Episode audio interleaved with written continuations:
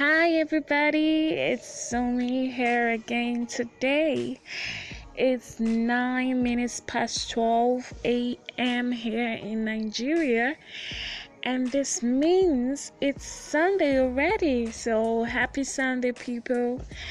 Uh, yesterday, my team, the Super Eagles, lost to Croatia two goals to nothing in the uh, current World Cup holding in Russia. And I was uh, a, a little bit uh, heartbroken, a little bit sad, but then I'm not giving up. I'm still supporting them, and I believe we're going to do better. I just wanna uh, shout out to people who actually give a fuck about what I'm saying, people who actually listen to my podcast.